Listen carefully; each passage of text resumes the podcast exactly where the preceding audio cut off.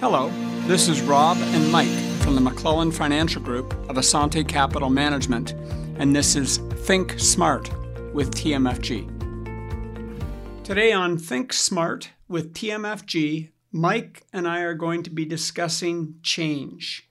Just how much things have changed and how much they're going to continue to change, and that change is a good thing. Mike, do you have a phone at your cottage? Uh, no. You, you know, it's funny when you mentioned that. My cottage back in the eighties, I remember my brother bought it, and my brother was very much into cottages. And he, it was about nineteen eighty-two when he bought it. And we walked in, there was a phone in there. And the first thing he did was yank the phone out of the wall.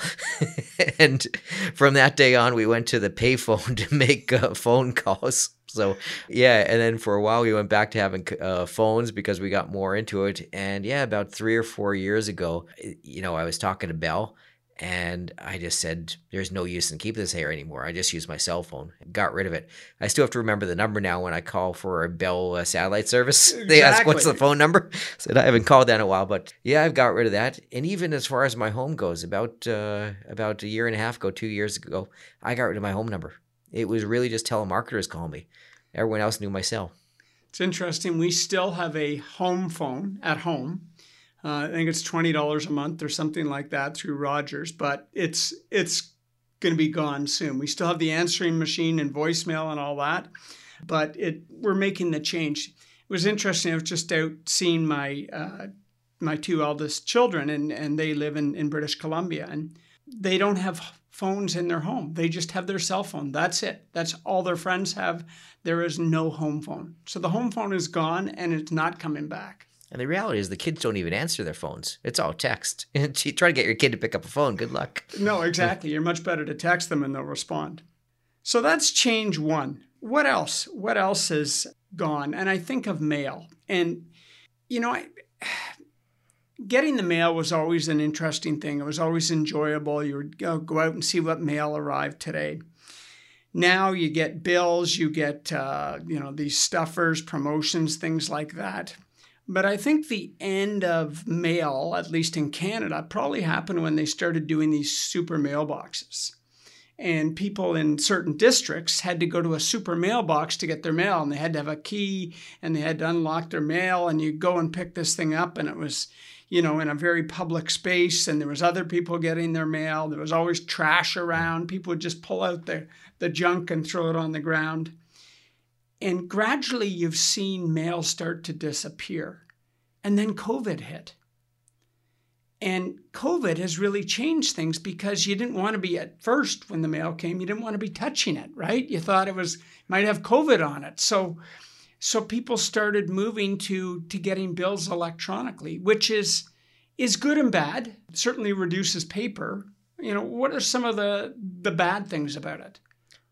Well, it, it's funny. Even now, I'm I'm one of those people that's guilty of going once every three weeks to the to the super mailbox. I just forget about it, and I spend ten minutes trying to drag out the flyers that are all been stuffed in for the last month. So yeah, it's definitely changed. I think mail used to be six days a week too, didn't it?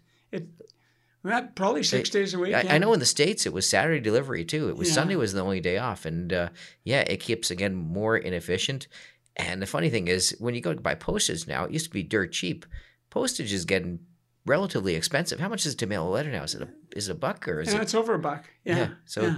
It, it's not gone. It's it's not a cheap way to communicate anymore.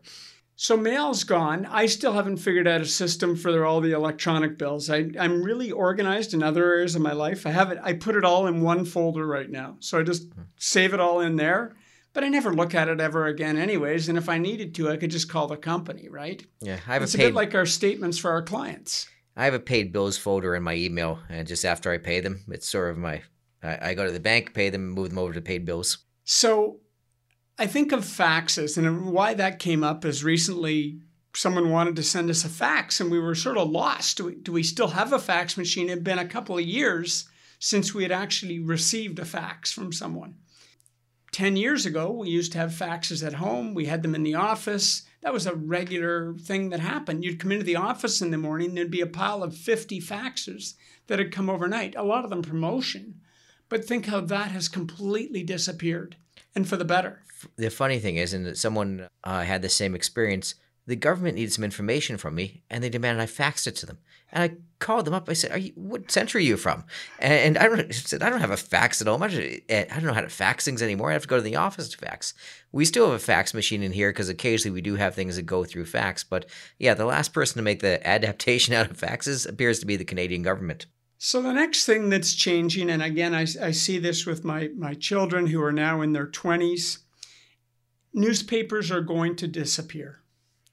And I was reminded of this just recently. I was at, at the airport. We were flying out to Vancouver, and I went into the lounge. And the thing I love about the lounge is they've got the newspapers there. And I look around, and there's no newspapers. And so then you go and you sit down, and you use you have to use your phone to get the newspaper online. That's how it works. I never got it to work.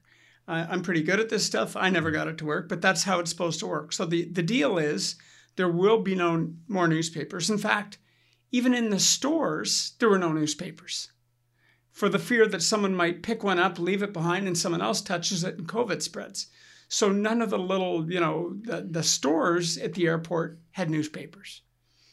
So newspapers are gone. It's a big loss. You, you know, we talked about this before, how internet has really become very poignant in their advertisement and geared toward you specifically. The newspapers, again, they'd still have a liberal or a conservative tilt to them, but again, they weren't just written for you. So when you when you opened up a newspaper, you got a real, you know, a semi-well-rounded view of what's out there. And now once you start using Yahoo or any of those for your information, they just keep track of what you look at and feed you things that, that are similar. So you don't get a well-rounded view of everything that's going on in the world anymore. You, you really don't. It's what you click on and and what they want to promote at the top.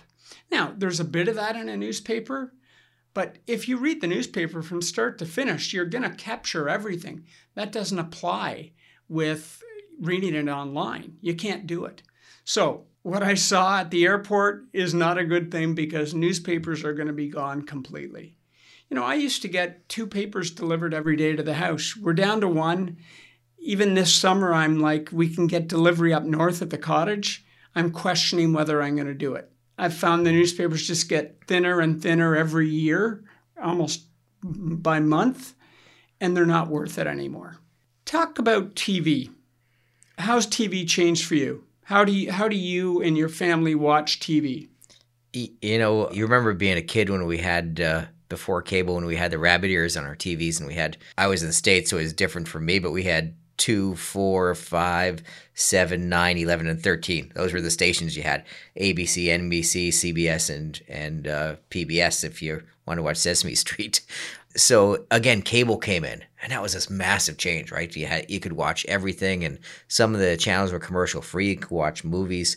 Then later on, we went through this whole move where we got to V H S tapes where you could go rent things, and it started with low stores, and it moved to Blockbuster, and all of a sudden you could rent any movie you wanted. It got to the point, remember when you used to have to wait for movies because uh, you had your little corner video store, and a new video would come out, and you'd be online for about a week to go see it?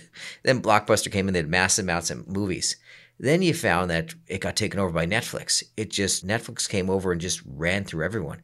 And nowadays we're addicted to watching Netflix. Same time you had cable T V companies want to compete. They got the P V Rs out there, and they were doing very well for a while. You used to P V R all your shows. But then again, as Netflix came in, I don't think uh, any of the, the networks can compete with, uh, you know, the shows that come off Netflix anymore. My wife Ingrid still uses the P V R. Yeah. She still records a bunch of th- things that she likes to watch on a regular basis. But for the most part, we are we now subscribe to Crave and Netflix and Apple Plus. We haven't done Disney yet. Yep. Oh, and we have Prime as well. So that's the hard part. You can't and, and each one of them are are more difficult than the other one. Netflix is easy to find. Yep. The others aren't so easy. Sometimes you got to plug your laptop into the, the back of the, the T V, the H D M I. Yep. Other times you got to Chromecast it up onto your T V. It gets complicated. Yeah. And in between, you have to TikTok to keep yourself busy. Thinking of change, you know, just being out in, in British Columbia was interesting. So we go out to the restaurants And the restaurants are open out there, even though their case count really relative to their population is no different than Ontario. I'll just point that out, Mister Ford. But when you go out to the restaurants, there's no menus. And what you see, there's a little Q R code on each table. And you don't have to pull out your Q R code camera. You just hold your camera over the Q R code, and it goes right to the, re- the restaurant's website. And you literally figure out your order on your phone. So if you don't have a cell phone, you're kind of cooked because there's no paper copy of the menu. Yeah, they're moving very quickly. I was golfing with a young guy the other day, and I said, you know, he usually asks, what do you do? And he started talking about uh, this business they have in the States, and it was actually having bars where people just walk up and they get their drinks from a wall order, and just as they go, it identifies their cell phone, charges them, and they just grab their beer. And it's sort of a waiter and waitress bar. And I said, does this exist? He says, well, it's going in the States. It started down there. It hasn't gotten to, to Canada yet because we'll be way behind everyone. Right. But when you start to do research, and China's a very interesting country because when you look at China, China has moved to this idea where everything's paid for on your accounts, on your cell phone automatically. They've really sort of moved more toward a cashless society. And the reason China's a dictatorship, so whatever the government says, people just have to do. But the efficiency in China is phenomenal now. People go to subways. When they, they walk in the subways in China, no one pays. There's no token. There's no anything. As you walk through, it just charges your cell phone. Your account gets uh, debited by however much a subway. T- and they say it's so efficient. You just walk through. There's no stopping, no gates, no anything. So I'm going to tell you an interesting food delivery story. So let's, you know, food deliveries changed. Before, we used to be able to order pizza and Chinese food. That was pretty much what you got, right? Yeah. And then suddenly food delivery came around, and we've now got Uber Eats and we've got DoorDash and things like that. So we're out in B C. We're at uh, Kitsilano Beach, and there's this beautiful park there that's right on the ocean. And we're sitting around. There's six of us, um, my kids and their uh, boyfriend and girlfriend. And they say, well, what are we do- going to do for dinner? Well, let's just order. I said, well, we have to go somewhere. No, we don't, Dad. They'll just deliver it. What do you mean they'll deliver it? We'll just go on. We'll order it online, and they'll deliver it to, to you in the park. Yeah, they'll just they'll find us in the park. Don't worry. Sure enough, we order from this taco place, yep. And they deliver the food to us in the park. Like, I would never think to do that. Yeah, life has become convenient. Right? And the kids understand that. They totally, they don't, they think of anything else as too, why would you complicate things? Yeah. And they pay a little bit more for that, but the time saved by not having to go to the restaurant or, you know, drive to the restaurant, it's so much more convenient. And I think that's the important thing, you know, change is always tough, but the world is going to continue to evolve. You know, I'm I'm sixty this year. I'll be turning sixty. Yeah. And the change I've seen in my lifetime has been unbelievable. And it's not going to stop anytime soon.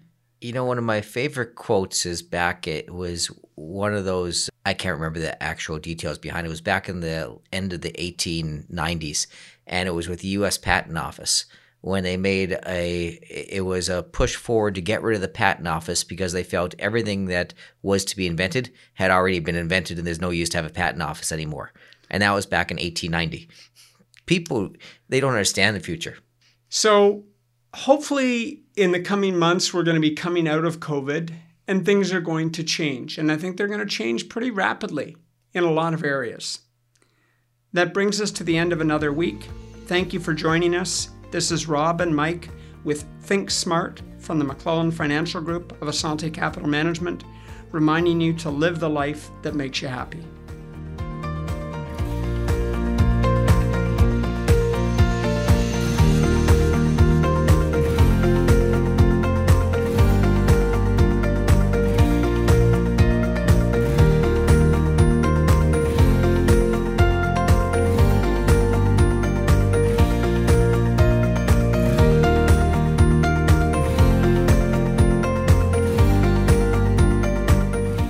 You've been listening to the McClellan Financial Group of Assante Capital Management Limited.